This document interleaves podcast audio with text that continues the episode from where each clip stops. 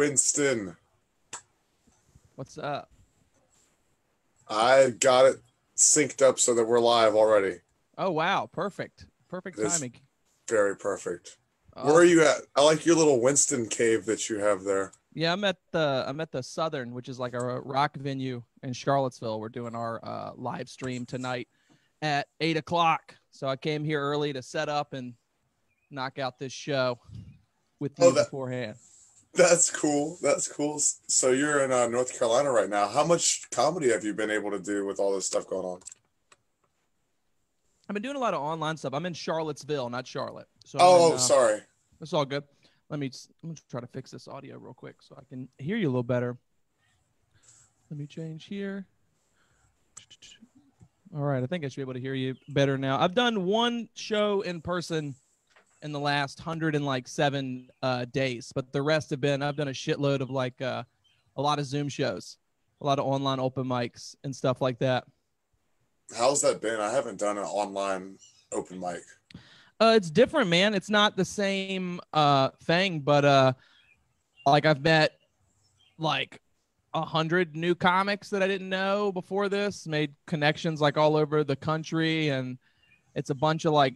It's weird. It's not a lot of super established comics doing it, so it's almost like performing for audiences when you're doing it online on these open mics because it's you know how it is, man. You do a bunch of open mics, and if you're working on a new joke and the same comics are at the show, they're not going to give you any feedback or anything because they've heard it uh, a bunch.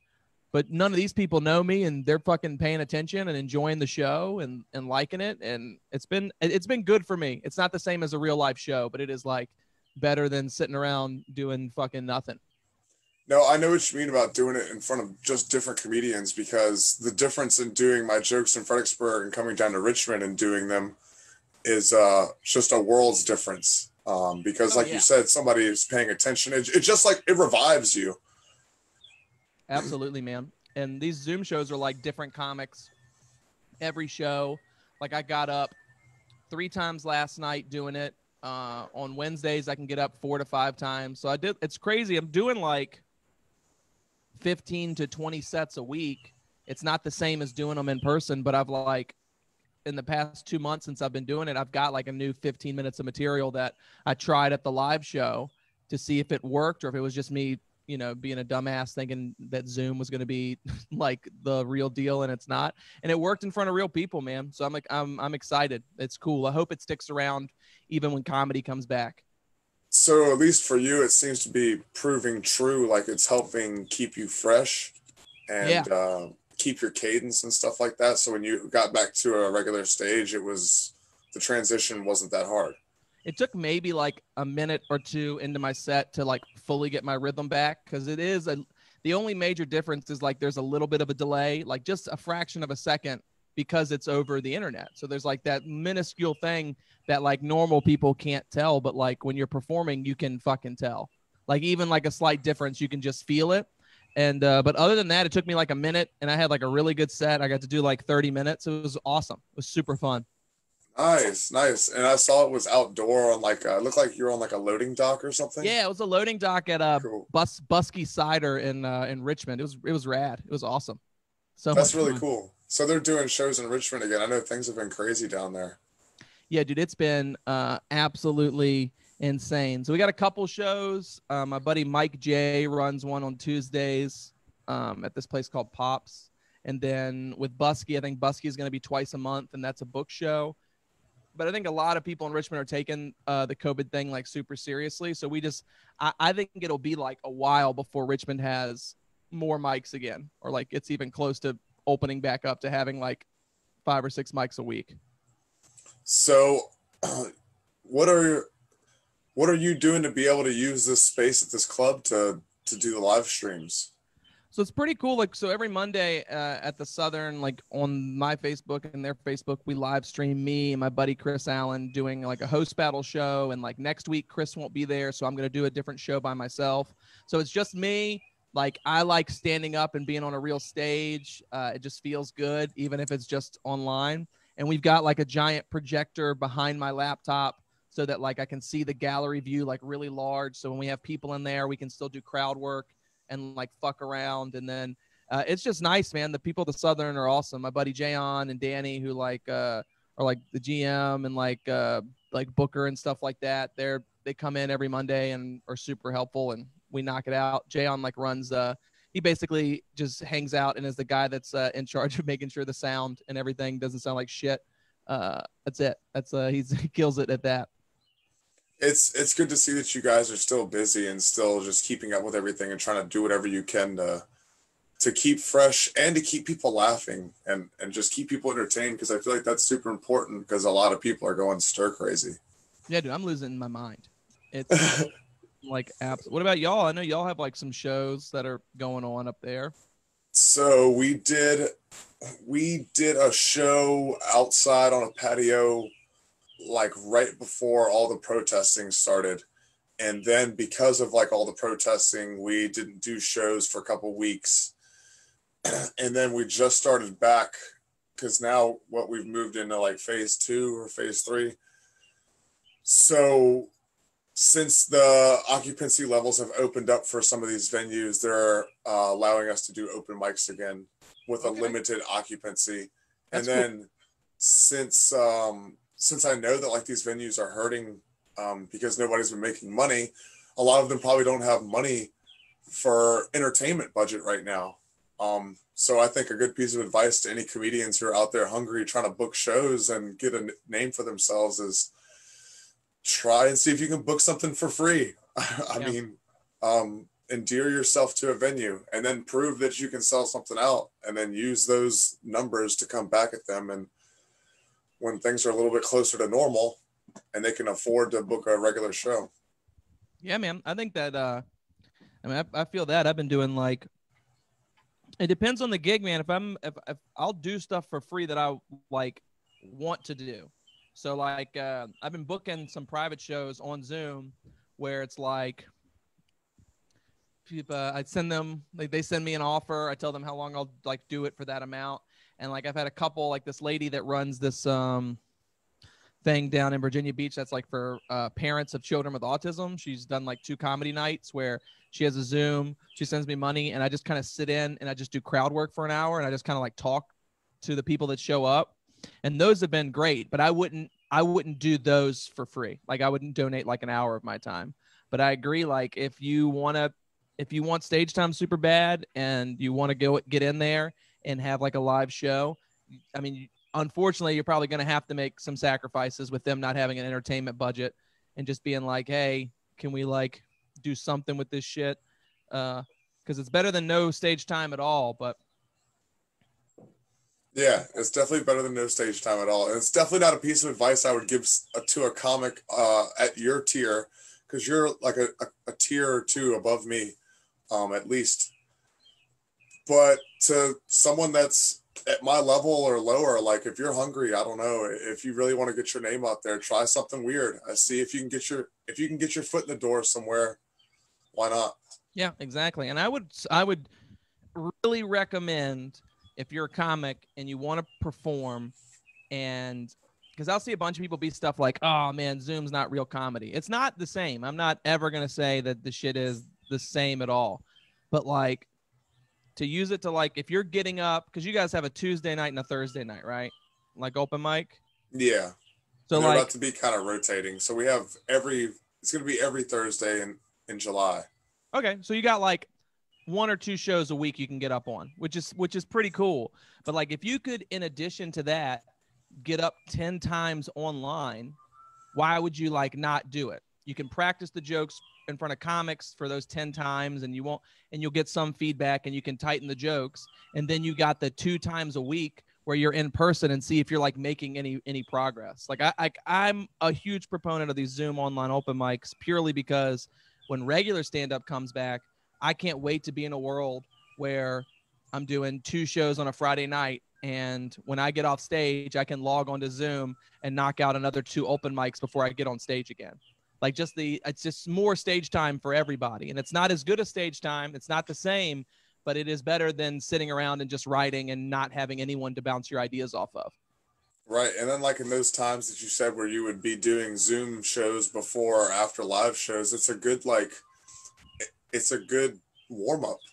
You know what I mean? get you in the zone, man. I, I will say it's so true because I'll like last night when I did three, um, my third set was the best because I was just like kind of in the mood by that time happened and like the times overlap. So I like hopped from one Zoom room to another Zoom room and it had that feel of like if you're in a town that's got multiple open mics in a night and you're just asking showrunners like I gotta go early, I'm going late on this other show, and you don't even have to fucking put pants on, man. It's fucking rad. so dope. Are you wearing pants right now? I changed uh, into pants. I had shorts on when I got here, but I was like, I'm doing uh, a show, so I'm like, I'm gonna put real fucking pants on. So that's still a rule of thumb for Zoom comedy shows: is don't wear shorts. For for me, it is just because it's like I don't. It doesn't feel right. I've done a couple with shorts on, and I'm just like, I already feel shitty sitting in my car doing it, or like, like I don't know, like doing it on my phone with like some shitty headphones and uh, and but like for me, all the things that I can control, I just feel better when I have pants on. So let's yeah, feel better, man. Like it's so little we can control in comedy. so, so just in life recently, I've been getting to a point where I don't like being in shorts in public unless I'm like, there you go, going for a jog or going for a swim or something.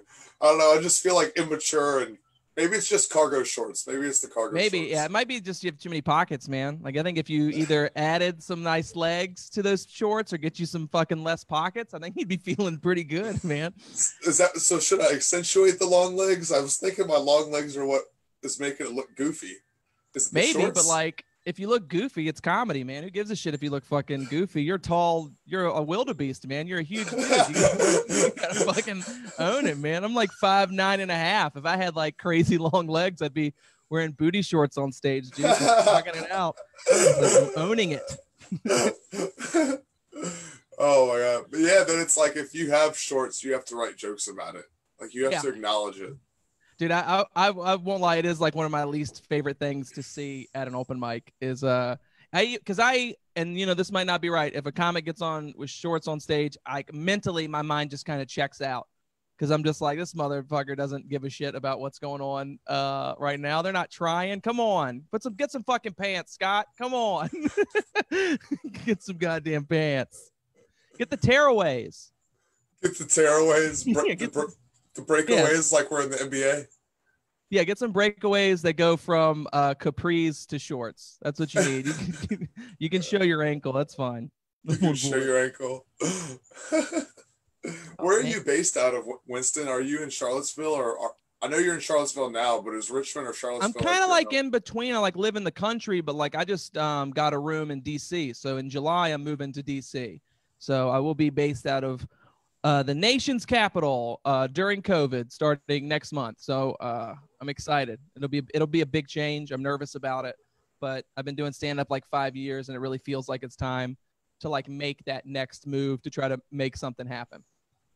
Yeah, that is when you're from the areas that we're from. Uh, that's definitely the next move is the DC market. So do you already have a excuse me? Do you already have like some ins up there, a network? Yeah, I've like um so like I already uh when every when everything's happening like i like i, I can get up some at big hunt um, i can get up some at draft house and like i work the dc improv pretty regularly and i've done a few shows at the dc comedy loft so like i i know a bunch of really awesome comics up there. I go up there a lot. I've worked Magooby's which is the comedy club that's like close to baltimore but it's not but it's not uh, uh baltimore so like all that stuff i luckily have like already like I just put forth the effort to like do the drive that you need to do to get up there, even though I live so far away. And now that I've made those inroads to those places, I'm like excited to kind of see how far it can carry me when I'm going to be someone that can be hit up at a minute's notice, as opposed to like I kind of needed to know in the morning so I could make a fucking three hour drive after work. Right, right, right. And then also, it's going to be good just to go up there into that setting and pick up your momentum up there and then get to a point where you're making all the networking and meeting with all the people that you are in Charlottesville and Richmond, and then start establishing your own shows and things like that. Yeah, absolutely, DC. man. I'm, and I'm excited because I've got such good. The Southern's really awesome here, so it's like my home base. They uh, when everything's going on, they got an open mic every Monday. That's why we're doing the live stream on Mondays.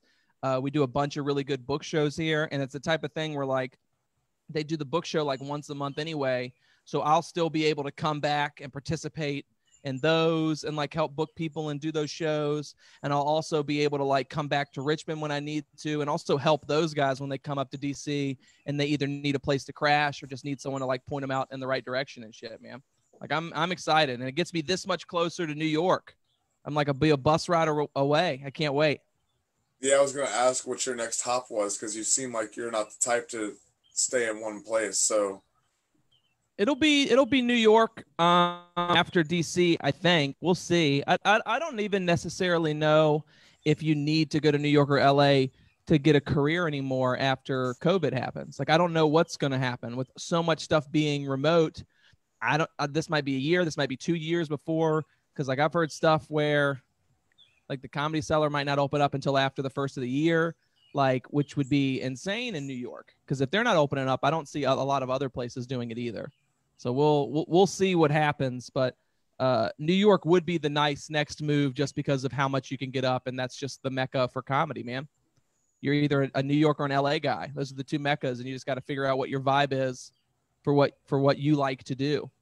So you think your vibe is New York? Why, why do you think your vibe is New York more than because you've been to the comedy store, you've done time at the comedy store. Yeah, I did something in the belly room, and it, I mean, it's not fucking crazy. It was the show that I didn't know was a bringer show, but it was a bringer show. So I got to go up like at the very end of this shitty fucking bringer show after the headliner, who ran over time and was like kind of a piece of shit or whatever. Uh, so like, yeah, I've worked the comedy store, but I don't know, man. I just don't like L.A. I was out there, and uh, I think if you're not already a name, I don't I, I don't know, man. It was LA was so big and it took so long to get from one side of LA to the other that like even though there's so many shows going on in LA, due to traffic and the size of it, it is really hard to get up more than two or three times a night. Uh, and I want to go to somewhere like New York where there's the possibility of like I can get up two to four times a night in DC. So like why would I go to LA with so much more expensive when I can just go to New York, which may be more expensive, but it's like you can get up six or seven times every night. So your five minutes, you could like crank out a new five minutes every week if you're doing five sets a night. That's 35 sets. That's enough time to like get a solid three to four minutes of new material. Yeah, yeah, yeah.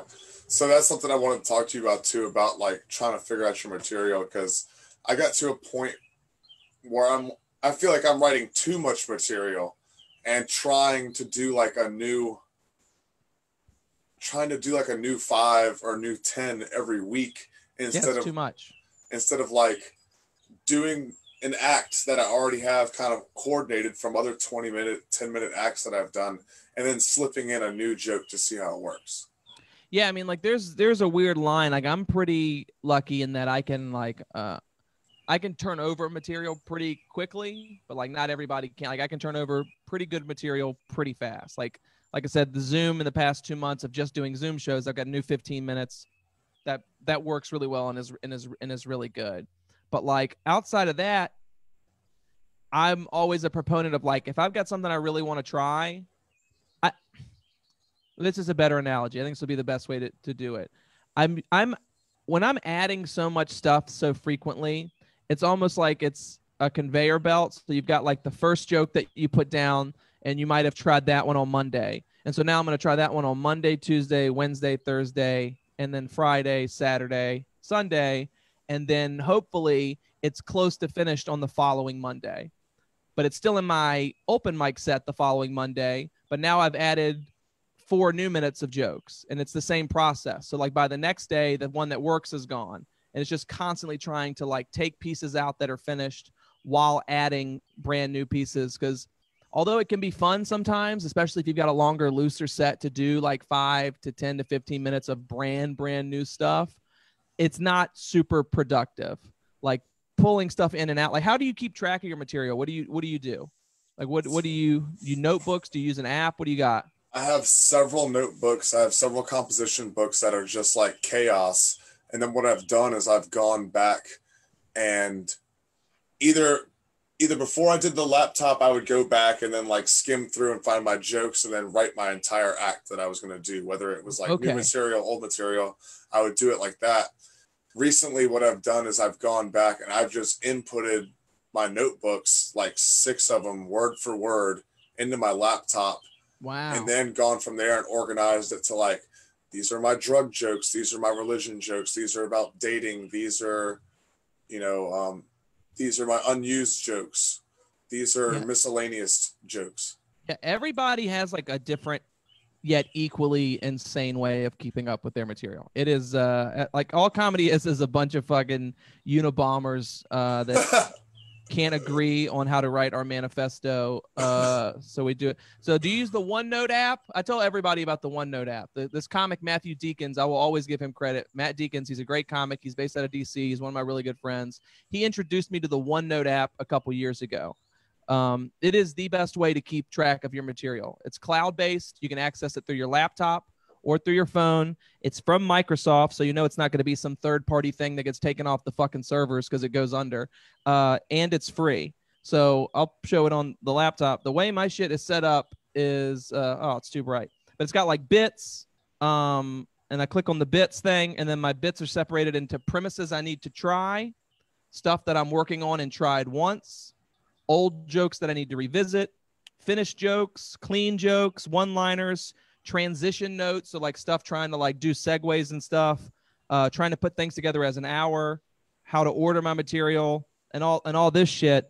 But like, it's just so nice to have it where it's like, okay, I want to try a brand new thing tonight, but I didn't come up with anything today. Let me click on my premises to. I got like 90 things in there. I can grab one, try it. If it kind of works, I'll move that into the stuff I'm working on pile and then just slowly just seeing a quick visual representation of your progress will make you write more, it'll make you write better, and it will like keep you from just doing new shit all the fucking time. Cuz you can fuck yourself by doing too much new shit, man. I've done it I've done it before where you just bomb for like fucking three and a half weeks uh, and you lose your rhythm a little bit. Everybody does it, but just trying to find what works right what works right for you, man. But if you're doing like 10 new minutes every week, that's too that's too fucking much, dude. You know, you're not you don't get up enough to do that. Like if you got to be getting up like Bill Burr amounts to be because if you're headlining and doing an hour, you the people will not care if you do 45 minutes of old stuff and then just throw 15 brand new minutes in there. They don't give a shit at all. But you got to make the most of your 5 to 10 minutes every night. For sure. So you think I should just be like, you know, it sucks for the other comedians that see me every week, but you think I should be just tightening, you know, like act A, act B, act C, and Well, you have to figure out like, are you doing stand up because you give a shit what those other comedians think? Like, right. why, why are you doing it? Like I do it. Of course, I want my peers and stuff to respect me, but like I've done it long enough that I get the game. It's like I have people that really respect me and fuck with my comedy, but they might not laugh every time just because they've heard it. That's not them saying I fucking suck. It's just them like it's a it's a, they've heard it a bunch. So once I got over that anxiety, it really helped me a lot to be like I- Anthony Jeselnik said it best, man. I don't I every I everything I write, I write because I think it's funny, but everything I keep, I keep because the audience thinks it's funny. So everything that's in my act is shit that me and the audience both think is funny. And I don't really if the comics aren't laughing at an open mic set, it can be frustrating and upsetting, especially if it's just comics in there and you're like, fucking help me out. But we're all comics, man. We can't help it. If you see the same shit over and over again, sometimes the act is more important, like, than the laughter. Honestly, at that point, like the cheap laughs you could get from playing to the back of the room, that shit doesn't fucking matter when you're trying to work clubs and and like headline small rooms and just build your way up. The audience is the only thing that matters. Okay, I got you. And it hasn't just been like playing to other comedians too, but it's also been just overwhelming myself or me wanting to try new stuff. And then I go out there and do like 80 20 new stuff. And then, you know, something I know works. I mean, 50 50 is a pretty good mix, man. Like uh 80 20 is a little too much. And, I, and I'm, yeah, I'm not saying you're trying to play the back room. That's just a more general advice using you as a jumping off point for for other people because that's something I would do. I would want people to I want the comics to like what I'm doing. And then I realized that afterwards, there's comics who I really like what they're doing, but I don't necessarily always laugh. So like that doesn't mean just because you know what I mean. So like I think that 50-50 is kind of the way to go because you can open with something you know always works or something that you're working on that works pretty regularly. Do two and a half minutes in the middle that are brand new and then try to get off stage with a laugh with a joke that usually works. You just fucking sandwich that that new shit in in there, and then you get the feeling of oh i had a good set but also that shit in the middle fucking worked that new thing in the middle worked holy shit fuck yeah Right. I like that. It's really good advice because that it'll help you keep your cadence too. Because that's another thing is I've just been going out and trying new stuff. Either I'm being like too long winded or too wordy. Um, or I'm just I don't have like my regular joke cadence. So I'm like, where's my voice at? Where's the voice that I had before Yeah. like I stopped doing comedy? and that'll constantly be evolving like i said i'm five years in and i feel like my rhythm changes every few weeks and then sometimes i'll get in a good groove and might be great but to me the toughest part is like when i first get a joke or an idea because i write on stage a lot it's really wordy i'm trying to get around to stuff and then the next so for the most for the most part is me figuring out okay how can I eliminate these words and make the joke still work? So I'm a I'm a wordy fucking guy, especially when I work out uh new material. So I totally totally get that, man. No, this is all like really solid advice, Winston. That's uh that's one thing I Hell like about you. You're one of the first like paid comedians that I've ever seen. Um when I first started going to open mics and live comedy shows, you were one of the people that came to the show that's actually, you know, was hosting your own shows at the time and had been a paid comedian around the state in North Carolina and stuff like that, Maryland. Um and you were always very helpful to the younger comics, uh, myself included. And I wanted Well, to then- thank you for that. No, no problem, man. It's all about comedy's all about like uh paying it forward. Like I like I've Yep. never done anything that like um my buddy Chris Allen, who's my mentor, he did the exact same thing for me when I started. He was like when I started doing comedy, I met him like a month and a half after I started. He had just moved to Charlottesville. Um, Richmond, I didn't feel super welcome in Richmond because I was like kind of an outsider coming from the country. And it took me a while to kind of like get my bearings there. But Chris saw me once. He'd been doing comedy like six years. He'd been first in Vegas and then Dayton, and he had opened for people and he'd worked clubs and he kind of got like how to do it. Um, and he had no reason to, but he was just so fucking nice to me and made me feel comfortable and helped. And like he started this whole thing in Charlottesville and like he let me be a part of like trying to build the scene in Charlottesville. And we have really good shows every week and or we did and and really awesome stuff once a month. And and he just kind of Chris just kind of instilled in me that like this is what it's all about, man. There's times where I can't answer everybody's question or I can't always help, but like if someone DMs me a comedy question, I always message them back, "Hey, I'll get back to you as soon as possible and I'll try to answer this for you." Cuz I just love talking about comedy, man. Cuz I was at I was at your place at one point, man. I was fucking new. Everybody was fucking new. I still got a long way to go and and I get better by helping other people. Like it's like I don't know. It's how you become a better person, and it's just how you become a better comic is helping other people. I truly believe that. No, yeah, I like what you said about that and and helping yourself in that way. Not to be a, not to turn this idea into a selfish thing, because you're right. Comedy is very much about passing the buck and paying it forward. Um, but there is like not just in comedy, but life when you're giving people advice or you know trying to help someone in a therapeutic way or whatever it is.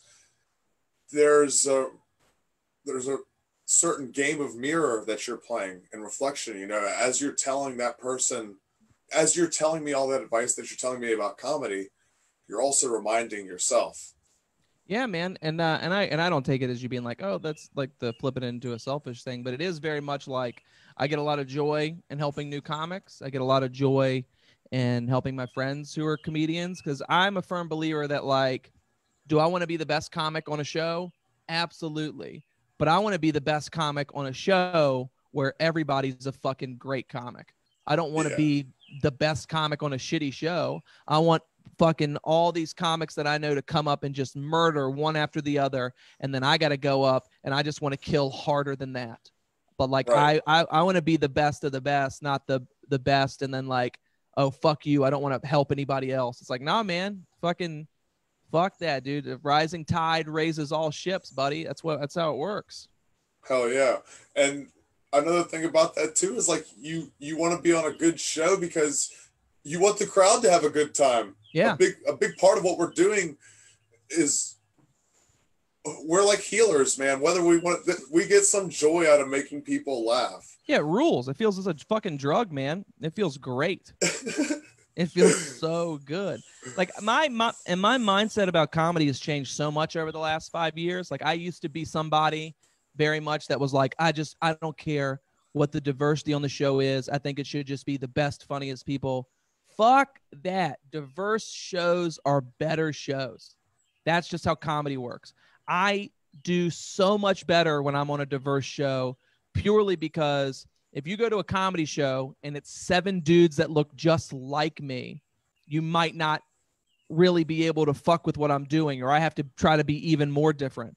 But if I'm on a show and there's a killer trans comic, or there's a killer gay comic, a killer black comic, a lady, like a Hispanic guy, if they're on the show and then you got me and a couple other white guys, everybody sticks out, man. And you learn so much from those other comics. So I, I used to be like, we don't need diversity. I want really good diverse shows, man. That's how you have good fucking comedy, man. It's well, that, and that's one of the things about the comedy scene is it's so diverse because you know comedy comes from all places. Um, a lot of comedy comes from pain, and pain, everybody suffers. It's just part of the human condition. Yeah, for real, um, man. So yeah, that's that's my favorite thing about comedy is is all the different all the different backgrounds of people that you maybe would have never really interacted with in the first place. Um, oh yeah. And now a lot of them are, you know, your best friends.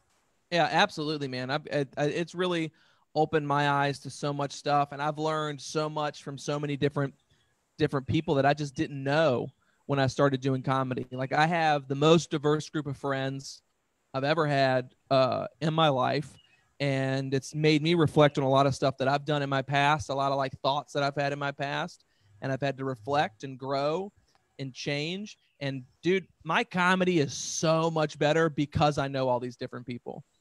Like I think I'm a pretty good comic, and I wouldn't be the comic that I'm right now if I didn't have like Chris, who's like a a, a married black guy with a kid, or I didn't have like all my other friends and shit like that. Man, my friend group is diverse as shit, and I love it. Virtue signaling, Winston. Yeah, I'm virtue signaling, baby. It's what you got to do. You need you... diversity, baby. You need it.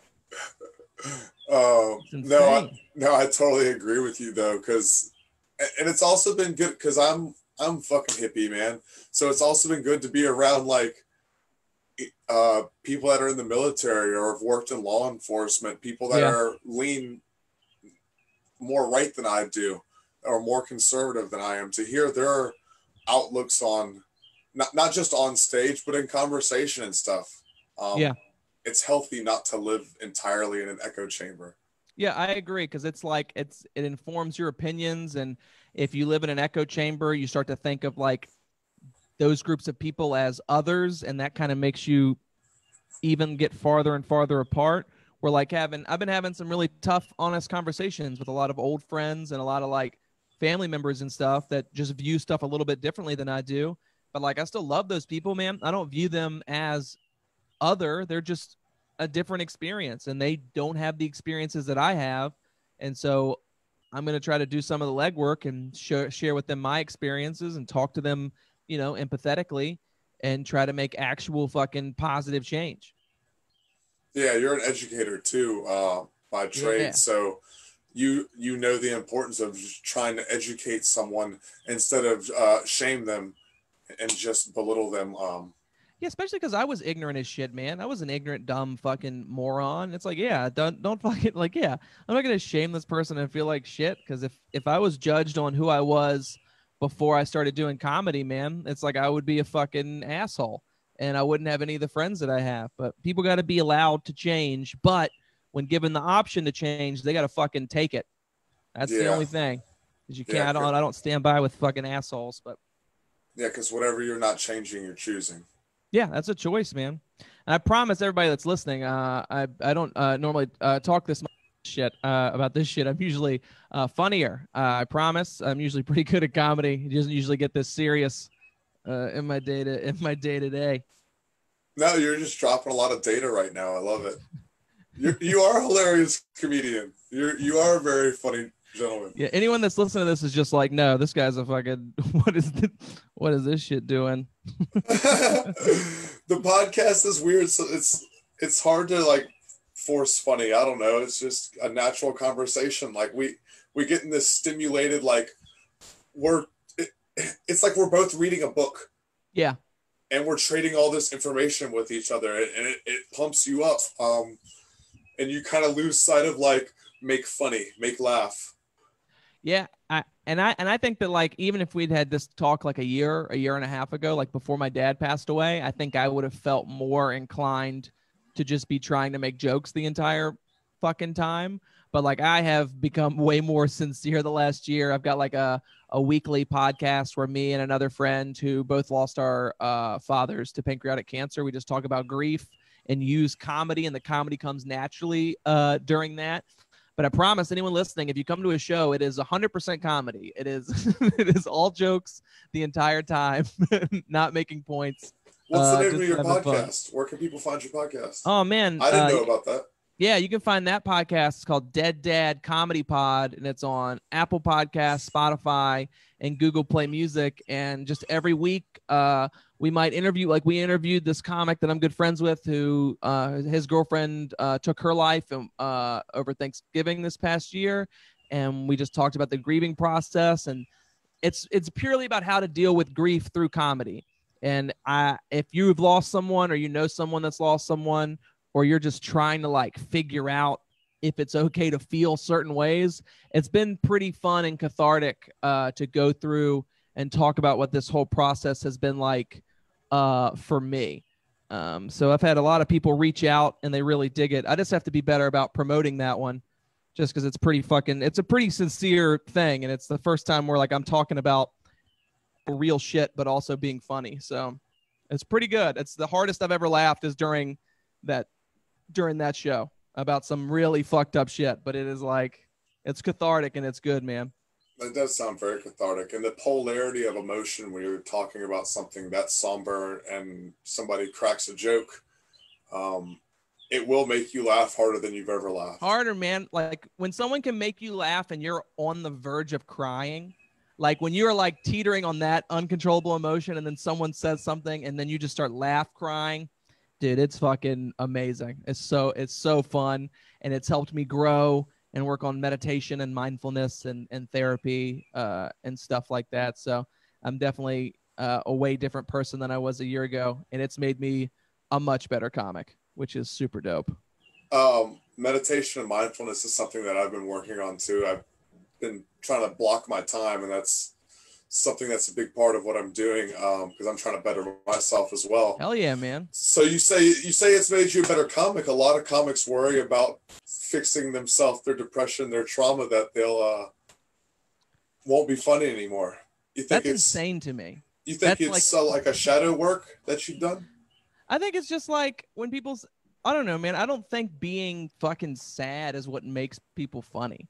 Like I don't think that that's like what it what it is because it's like I have always been pretty funny and I didn't deal with a lot of depression until I got into my mid 20s. And then I started doing comedy, was still funny and now that I've worked on a bunch of stuff even though I've got my own problems, I see a therapist every other week pretty much, sometimes once a month. I try to like even if I don't remember to meditate, just take moments throughout the day to just like be present and understand what's going on. I've got issues, but I'm way happier than I've been in like a long time and I, my writing's better because I think that like it's a lot easier to connect with an audience when you're like more in tune with what you have going on uh, mentally. Right when you're in touch with yourself, because like like I said earlier, we're all kind of playing a game with of mirror with each other. So if you can't love yourself, if you can't be in tune with yourself, then how can you be in tune with this conversation or with a crowd of people? Yeah, absolutely, man. How like how can I? But like also like now like it makes it more okay for me to make fun of myself because I'm more secure in myself to make fun of my flaws and stuff that I would maybe feel like I needed to hide. Like I am in the process now of working on a special that is like uh, my dad's one year anniversary of his passing was like two weeks ago. So over the past year, I, I had written like 15 to 20 minutes of jokes about his death. They were all like dead dad jokes. So on the one year anniversary, I visited his grave for the first time and I performed all that material to him at the grave. I did the material in front of the audience at Buskey. And um, coming up soon, I'm going to do a Zoom show with all that material. And all the people in the audience are going to be people that have lost someone. So it's going to be an audience full of people that are grieving, and I'm going to edit it all together. Uh, and the guy that's making the poster for it um, is comedy artwork. He's done stuff for Mark Normand, Dan Soder, uh, done like a bunch of their posters uh, and shit like that. So like, I don't know. It's something where like I would have never done this, and it's I think it's the best and smartest material I've ever written. Uh, if I didn't work on myself and was going to therapy and figuring out shit like that. That's really powerful, man, and that is a really genius idea. You're gonna kind of splice them together like that, um, like that Chris Rock special. Yeah, it'll be like the Rock special, and like um, Maria Bamford has a special where she's doing it in front of different groups of people. But this will be more like it'll be. I'm going to purely edit together which one I think has the most powerful response. So like there'll be a scene where I'm doing one of the jokes and it's just me talking sincerely to my dad with no jokes, and then I'll cut to the set at Buskey where I'm doing the next joke in the set where you can hear laughter from different camera angles, and then I might switch to the Zoom show where I, am planning on doing some crowd work with people that have lost uh, each other, and hopefully it'll be this weird 45 to 50 minute like comedy thing that might be more art than comedy but it's like gonna be something hopefully that's really powerful. But I stand by all those fucking jokes, man. I do those jokes in clubs. I've done those jokes in. Bar- uh, sorry, I've done those jokes in bars, and it doesn't matter, or it hasn't mattered where I am. That shit fucking works. Like that material is good material. So I'm pretty stoked on it. I already know that's to be good. Like I can feel it coming off you when you talk about it, and I can I can kind of see the idea in my head the way it crosses over. You, I love when something like that comes to you. You're like a maestro. Yeah, dude, it's it feels cool to like. I'm doing all the editing um, and shit, uh, so it's gonna probably be out by the end of July, hopefully. Uh, and I'm sure probably gonna be pulling my fucking hair out trying to get it done. But just like making a thing during quarantine that's good and positive and like if people want to see me doing crowd work or they want to see me doing just funny stuff, I can send them to my YouTube but if you're someone that enjoys more powerful works of art or whatever, like you want to feel some shit and not just laugh, I'll have this for them too. I like doing stuff for everybody, man. Clean, dirty, churches. I like making fucking everybody laugh. So having something for everybody is something that's like very important to me, uh, like from for my comedy. Yeah, one hundred percent, dude. I, I like making everybody laugh too. Um, just it usually doesn't always come out for everybody. Yeah, it happens, man, and that's and that's all part of it. Like you're not gonna kill for everybody uh, all the time, but like if you're trying, it just makes you a better comic. It makes you easier to get booked, and I don't know, man. All my favorite artists go through different periods, dude. Like every Kanye album doesn't sound like the previous Kanye album, and he's a fucking genius. So I think that like sometimes for comedians especially, we don't really appreciate when they evolve um, all the time. And I'm hoping that I'm evolving and can work all these different rooms. But just like I like that right now, I'm in quarantine. I'm pretty depressed and sad about my dad's passing. And instead of just being fucking down about it, I'm gonna make this cool thing, and hopefully it'll be like a stone that I can like step across and then go to whatever the next part of my comedic journey is.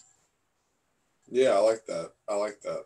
Um, I haven't actually got to like finish a project yet, or like, uh, I, haven't done like a special or anything. You know what I mean? So it's gonna be cool. I was talking to my friend who's a musician about how he can make music and put it out, and then it's out there. You know what I mean? It's it's done. Um, you can perform the songs at shows and stuff like that, but you can kind of look back on the sequence and you've created a project. It's a finished project. Yeah. And with my comedy right now, it just seems like it's just all it's amorphous. It's like the clouds. Yeah, and you'll and you'll figure it out. But like everybody, I think should feel that way, man. I released an album my second year in comedy, and that was too early for me to release an album. Like it's a thing that, looking back on it, I'm like, man, for a dude that's two years into comedy, that's a pretty good album. But like, I would never now. I wouldn't release that like if I had had it saved and I waited, I'd be like, no, it's not, it's not good enough. But like, it's it's okay to release stuff that in the future you'll look back and think is shitty. That's fine. Like finishing shit is so much more. Like fucking, I got this album. Maybe 200 people have listened to it. It didn't affect their opinion of my comedy at all. You know what I mean? Like it didn't ruin me. But now I've got this cool album that like my dad got to listen to my album before he passed away. And I think that's fucking cool. So like small stuff like that, finishing a project is always really fun. Just getting it out there, whether or not you got people that are hating on you or just like not vibing with what you're doing. Yeah, not that working on it isn't fulfilling, but uh once you get it done. And I mean I've I've had prod like you know, I've had 20 minute sets and yeah. feature sets that I, were coming up that I had to work hard on and remember. And doesn't it feel jokes. good? Yeah, it feels good when you go up there and, and say all your jokes in the proper sequence and hit all your spots and your your tags and stuff like that. But you got this. It's not just stand up. You've got this podcast. Like this is a thing that you're doing. Each episode, you have to take the time to get the guest, figure out kind of what you want the conversation to go, lead a conversation, and then when it's done, it's done. You you did it. There's just something like cool about doing something, whether it's as small as like when you finally finish that one joke you've been working on for three weeks, like you get the one wording. It's just something satisfying in it. Like that satisfaction right. of getting shit done feels fucking great. Well, it's like every little brick that you lay towards building, you know, your castle, your your goal of being a stand-up comedian or entertainer, um, yeah, whatever it is. So when you're right. When you do your podcast, you know, the Dead Dad uh, comedy pod, and you line up the episode and kind of figure out what you want to talk about, and, and you do it, and it's a good episode. It was stimulating. When you get done, it's you can't go to bed. Yeah, it's like I did this shit, man. I made this. Uh, I made this today, and I don't want people to think I think I'm a fucking brilliant, amazing comedian. Like I don't think I'm gonna. Not like here's the comedy's such a crapshoot. I'll probably never have a career, but man, it feels good to like no matter what happens at the end of the day, when I have kids or whatever, I'll have things to be like, this is what your dad used to do. And they'll be like, oh shit, whole you have a fucking album, dad? That's crazy. And I'm like, yeah, I have an album. Don't say fuck in the house. And uh, it's like your mother's in here. Uh, what are you doing? But I'm still, yeah, stuff. I don't know. I'm just, ex- I'm excited now because like I've been excited to do this podcast because I love doing podcasts and I've been excited to like I got a live stream after this and I got an open mic at 11 online. I just love that I got shit I'm doing tonight and it's lined up and just fucking talking real shit and we're talking comedy, man. It's great. No, I love it, dude. I love your energy too. yeah. oh man, it's easy to be excited when you're standing up. I feel like I'm performing. Just like, what's up, guys? Can I do five? Right, right. I've noticed that too. That you had like the director's chair there, and that you were standing up and sitting down. yeah, it's like I'm so fucking fidgety, man. Like it's. I feel like I'm on stage right now, and I'm moving the same way I do when I'd be like on this stage. Uh, it's fun. No, um, that hey, it keeps you loose, right? You got a microphone in your hand, you're bouncing yeah. around. Yep. That, that's another thing about the Zoom too that I think, you know, maybe you're not considering is you're getting more comfortable in front of a camera and more natural in front of a camera and not even really catching it and um, that's going to help translate too because even stand-up comedians it can't just be stand-up comedy you know yeah, what i mean man. you're going to have to do a sketch comedy and movies. I saw yep. moshe kasher at the dc improv and he was talking about he's how great. he's hilarious. Um, but he was talking about how he had a job on like a a movie set for it was like a night at the museum movie.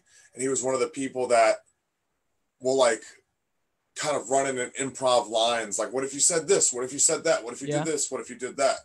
Um voiceovers you know there's so many different things there's a lot the of realm. lanes that you can fill when you're creative and funny there's a lot of different things but you just got to try it man that's why like i'm doing the editing on the special thing and i do like I've done like taste testing videos with my mom, and I got this podcast, and I got a game show podcast, and I've got this Monday live stream, and I I do this writing session live stream every Sunday. Where if you're a comic and you want to come hang out on Zoom, it's an hour. I do crowd work with all the comics for an hour, but like during the crowd work, I'll be like, Scott, do you have a new joke you want to pitch? And then you'll pitch your joke, and we'll riff it together to see if we can come up with something with it, and then I'll go go to something else. So just doing different stuff, getting comfortable.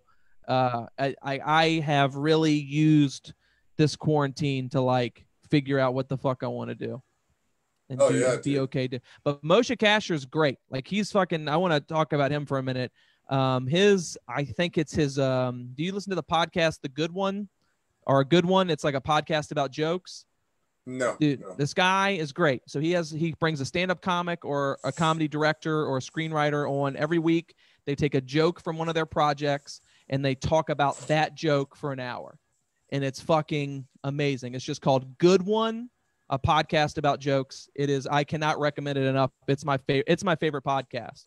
He had Moshe Kasher on, and Moshe Kasher talks about what he likes to do on stage, and it really made me feel better about what I do on stage because he said he used to just he did a special where it was just jokes like for 45 minutes but he has realized that that's not the type of comic he is. The type of comic he is is he wants to do like half crowd work and half material and just hearing him talk about how that's okay to do it's helped me get over my anxiety about being a comic that does a bunch of crowd work and people thinking i'm a hack or anything like that when it's just like no you just do what you do and better just do it as good as you can so like he's great. He does things the way I like to do them, which is crowd work mixed with material to make a unique show every time you perform.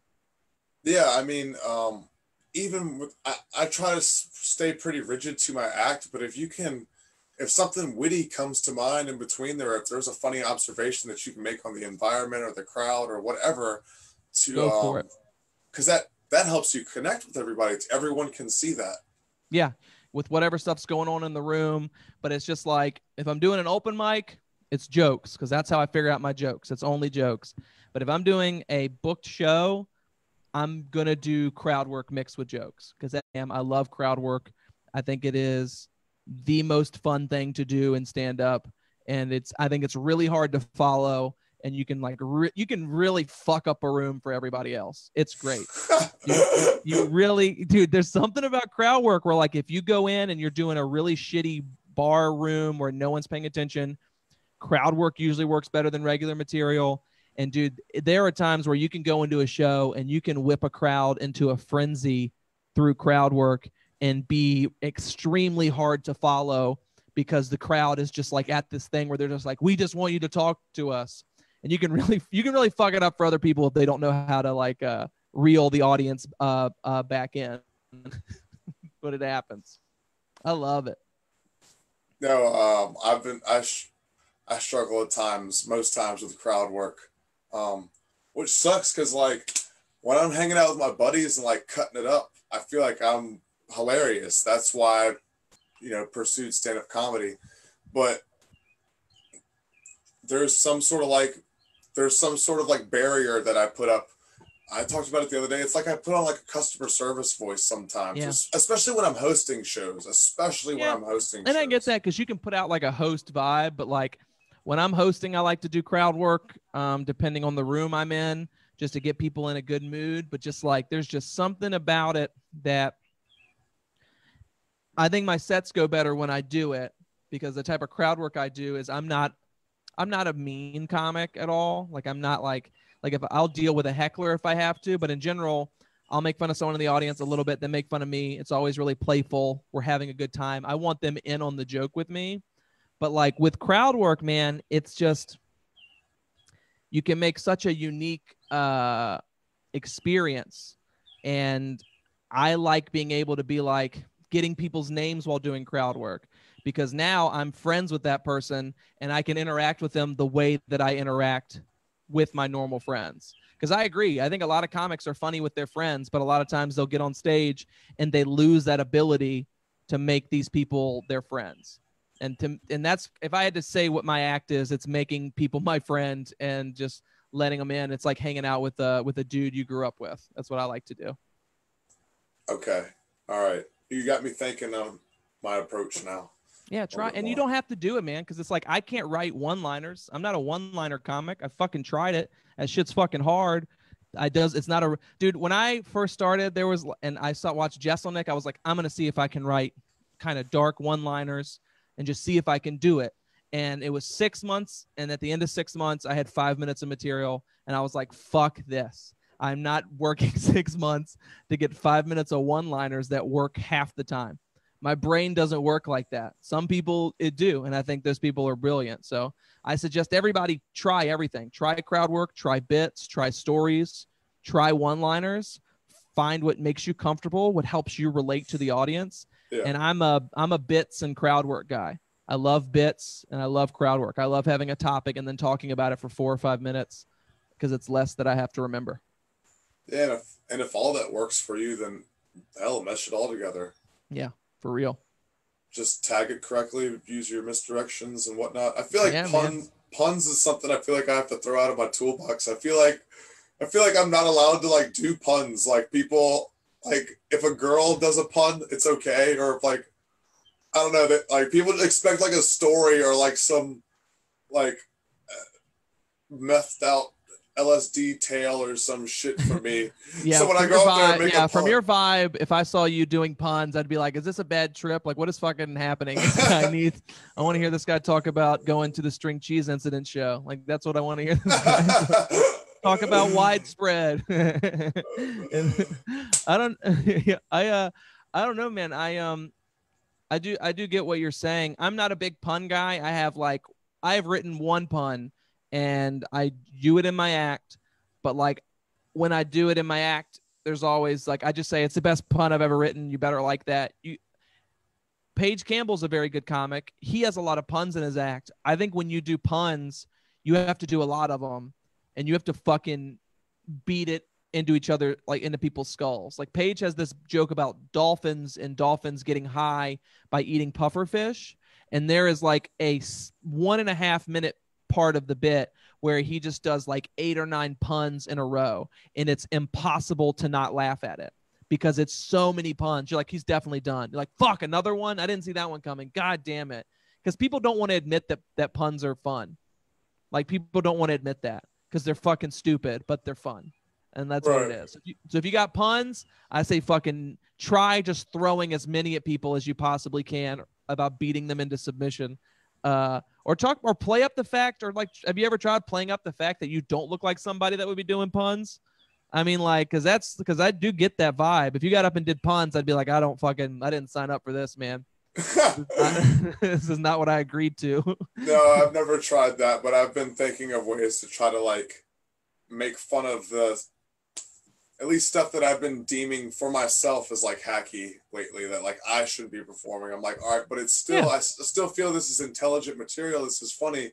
So how can I like present it in a way that I'm like making fun of it or something or that's fair.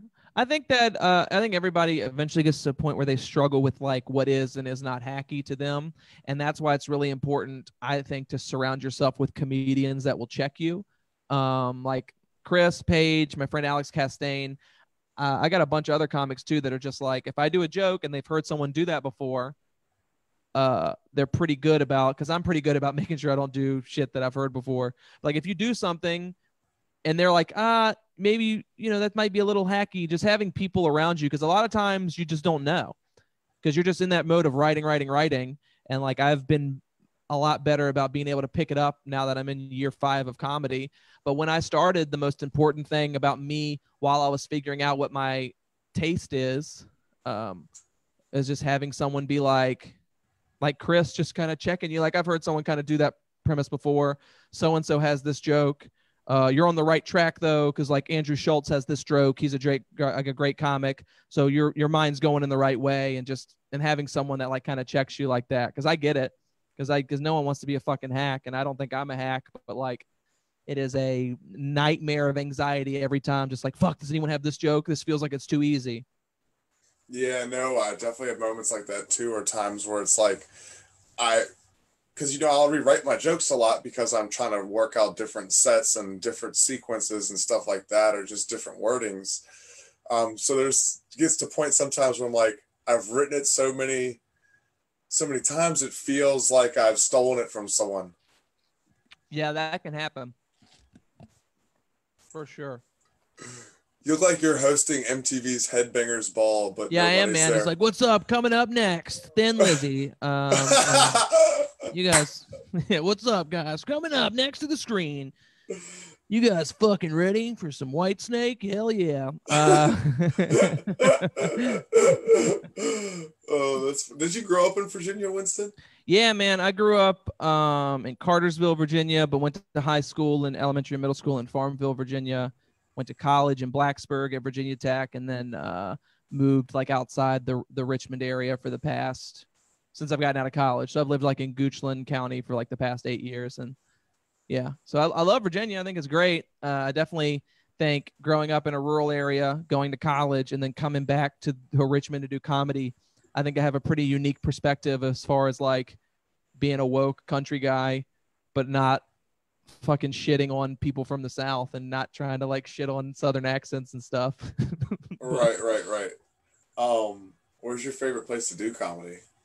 Oh man, that's tough. Like the DC Improv is a great club. My home club is the Richmond Funny Bone. Uh, the Improv's great. That's probably the best club I've ever worked. Um, as far as like the audience is usually, it just feels like an honor to work there. Big Hunt in DC is really good, but as far as Richmond goes, um, Buskey Cider's the best show. The audience comes out for that. It's fucking packed. I've had like some really good sets there. Um, the type of room where like if you bring good jokes, you're gonna get good feedback. People always follow you on social media afterwards. Um, the venue's really supportive. So non-comedy club best room I've ever worked is Buskey Cider, and I've done it like six or seven times. I'm really gonna I'm gonna miss that room a lot. It's great. Okay, okay. I met you at Hard Times. That was my uh, home club. I think uh, I think my favorite place that I've done comedy was uh, Joker's Laugh Lounge in Augusta, Georgia. Okay. Hell yeah. Everybody just had like a certain willingness to laugh there. Like everybody came there wanting to laugh. It yeah, was literally time- a comedy club, so it wasn't yeah. like going to a bar. That's dope, man. Mic. Yeah, and sometimes you'll get that, man. Sometimes it'll be the perfect storm of like you'll do an open mic and there's only a few people there, but the comics are in a good mood for some reason. Everybody is like it's a good mix of people doing new material. You got a good mix of good comics, and then like you'll just be killing it, man. Like just having like the vibe, like the energy of a show that's just like this is fucking amazing. Like some yeah. of the best shows I've had have been at fucking open mics where we're just being silly and having fun and running the light a little bit because there's not a lot of comics there or trying something new and, and different. But like as far as like just doing a set, Buskey's where it's at, man. That place fucking rules. Carlton Catalo runs that room. Uh, who runs the room? Carlton Catalo or Cotalo. I can't. I, I, he goes by Carlton K, so I don't know how to pronounce his last name. But um, but he's a super nice, great dude. He's like a newer comic. He's been doing it like a year, a little over a year. But he books good comics. He's very fair. He takes care of his comics and just one of the just one of the genuinely nice people in comedy in Richmond. I, I, I really I like that dude a lot. No, when you're when you're cutting it up with uh with your comedian pals before your before your set, that's that's when you really get in the zone. That's when you get in the in the pocket. Yeah, it's fun, man. Especially if you like come in and you're just like you got a bunch of good lines off the bat and you're like busting because I love I love busting balls, man. That's my favorite part of doing comedy.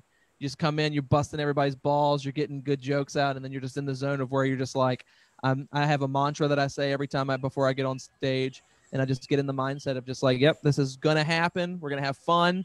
Gonna fucking bring as much heat as I could possibly bring, and just like really have a good time. I do better when I'm having fun. Like that's another thing. Smiling and just having a good time on stage. People just kind of fuck with what you're doing, and they can tell that you're there to have a good time. And that's all I'm there for, man. Is to it's a job, but it's a job where I'm like fucking. I like having fun, man. That's a good advice is to just have fun. But uh, another piece of good advice is to smile. Kenny Wingle told me that to just yeah, dude. no matter what, smile. just you can, smile. Because it's sometimes where you'll say some fucking, especially when you're working out a joke, you'll say some sideways shit, and if you don't smile after you say it, it just looks like you mean that. And it's just like, but if you smile with like a little bit of a shit eating grin, you're just like, I'm fucking kidding, man. I don't know what I'm talking about. I'm kind of dumb. And it just like can sell the whole joke. I just also smiling's fun, man. I, I like to smile. It's a good time. Smiling is a good time, Winston. Smiling's a good time, man. Like I, it's. It's now I'm convinced. Now I'm convinced you're a comedy robot. Now she's now she made that statement. All, all of your answers have been so precise and just well put out and analytical. And then you were like, smiling is fun dude it is man it's not I, I don't know anybody that's been smiling and been like i'm having a bad time right yeah it's like it's a good time man fucking I've, smiling's good Have you ever had times where you wanted to be pissed off, but you something made you smile, and you're like, "God damn it!" Fuck! I was like, I'm like, I'm in the zone to be mad, but this incredibly ridiculous thing has happened, and I can't. Dude, it's usually like, it's almost always when I've had a bad set.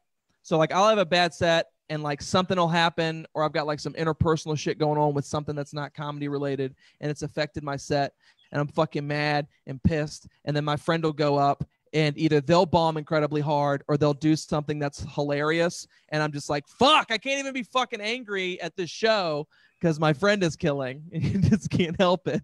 So you have to store that anger for later. Before you get home yelling in your car on your hour long drive home from right. bombing. Angry writing in your notebook like the comedy unabomber yeah, dude, I just fucking uh, my my thing was like I live so far away from the venues that my ride home after sets would be like 45 minutes to an hour. So it would just be me riding home listening to the set like just making myself furious. Just being furious for an hour ride home so that by the time I get home I'm just like over it. Like the I would just get myself as angry so I'm just like screaming in my car like why the fuck would you say that? God damn. Yeah, I need to film my sets more. Um, yeah, audio record or filming. Audio recording is pretty huge. I, I didn't used to believe in it, but it's a. Uh, I audio record every set, and I only listen back to the best sets, sets where when I get off stage, I remember, oh, I tried something different. I have to go. And the absolute worst sets. Those are the only three. Everything else, I probably listen to 90 per, I don't listen to 90% of them, but the 10% where you're where because there'll be times where you riff something on stage and you'll just be like, "Oh my fucking god, I'm I'm not gonna remember this, but I got to go back." Like that's the way that wording needs to be. Or you right. bomb so hard that you're just like, "I gotta fucking depressed and feel sad and like feel as bad as possible about this." Or, dude, I'm a firm believer in like there's times where you kill so hard and comedy is so difficult that you just kind of need to like listen to a really good set and remember all the positive things you did and try to bring that to your next set. Right. Remember, that's one of the main things that I try to do whenever I have a bad set is reflect on the times that I've, at least that I've felt like I've killed, you know, that I've had really yeah. good sets.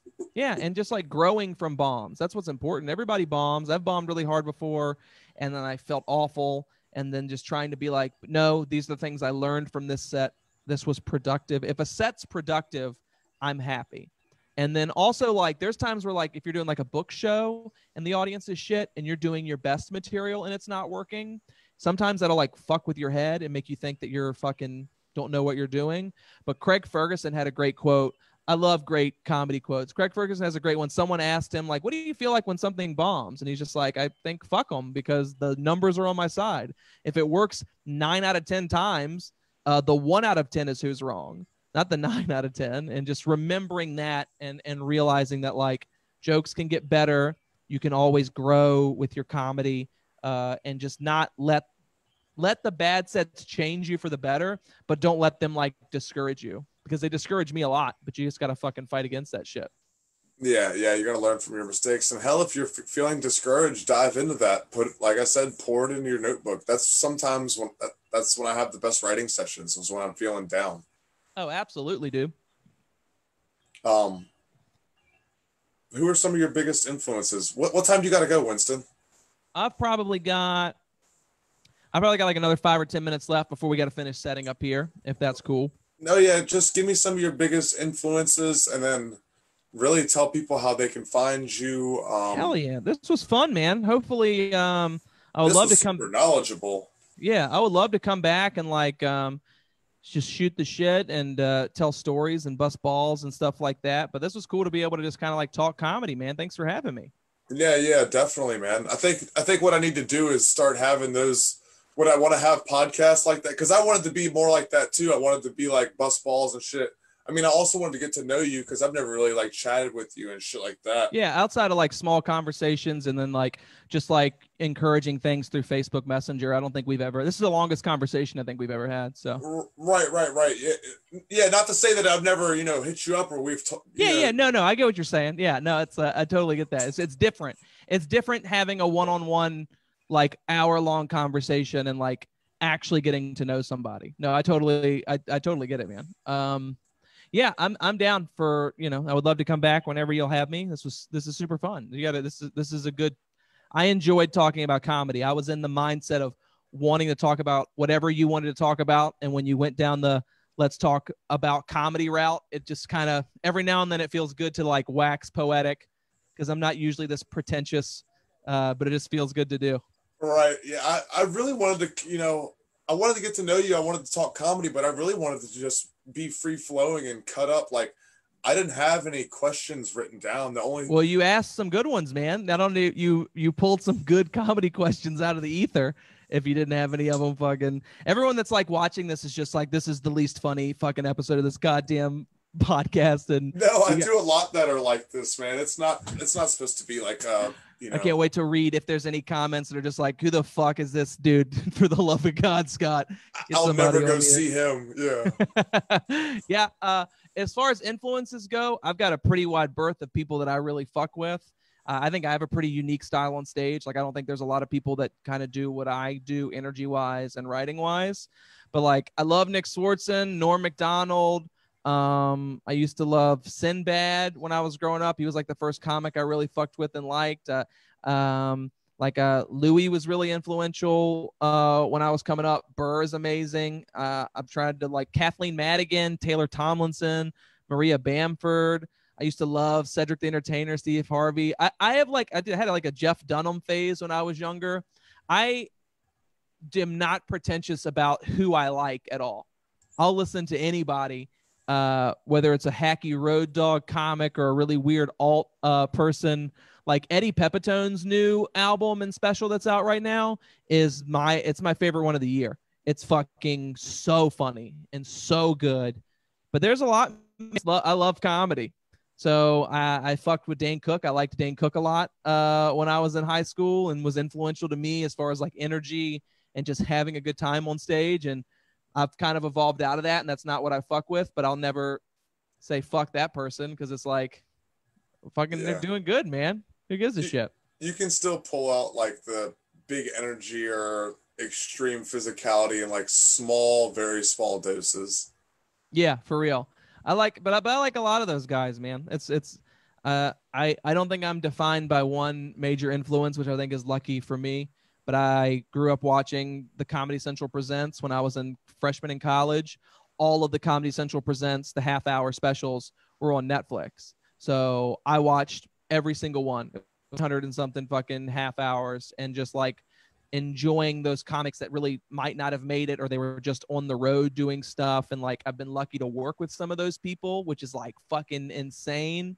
Um, but yeah, man, I love, I, I pretty much like everybody. Like as far as like, the- who are some of the favorite people that you've worked with or biggest names you've worked with? Uh, uh, I mean, I've been lucky in that like I've gotten to do something in front of Mark Normand before. Um, John Witherspoon before he passed away was really cool. I got to host for him. There's been like a there's been like a bunch of people, nothing too crazy. Taylor Tomlinson I got to work with, which was really neat. Um, like uh, I've got to hang out with like Joe List and Sam Morril and, and and cool and cool people like that. Not like we're super good friends or anything, but just being in the same room as them being on the same show as some of them. It's just it's just a really cool. It's a it's it didn't go to my head and make me big headed or anything and think I'm better than I am, but it's one of those things where it's like I just view it as like, man, this is really validating that this club was like this is someone who could be on the same stage as this person. Right. So no, that that's inc- that is validating. It's encouraging, and you deserve it. You're you're that talented, Winston. Thanks, man. I really appreciate that. But um, if people liked this um, or they didn't, uh, I guarantee you can follow me at Instagram and Twitter at Winston H Comedy. I've got WinstonHodges.com, which links to everything. Um, I've got Dead Dead Comedy Pod. I have Host Battle. I have the Winstmas Games. I've got every. I got my 50-50 show. If you add me on Facebook, just Winston Hodges, my fan page. I post literally everything that I'm doing. You can find my Instagram and all that shit. But thanks for having me, Scott. This was really fun. Dude, a good time, of course, man. Winston. Are you going to come up on uh on Thursday for the open mic? I don't know if I can this Thursday, but I am going to try. I'm going to try to come up Thursday because I think it'll be pretty fun. Every Thursday this July, so if you can make it up. Absolutely, man. Well, I'm going to head out here and get it set up. But thanks so much for having me, Scott. Dude, thank you for doing this, Winston. You have a good night, brother. You too, man. Talk to you soon. Bye. Boy, mate. Yo, Winston Hodges. Good cat.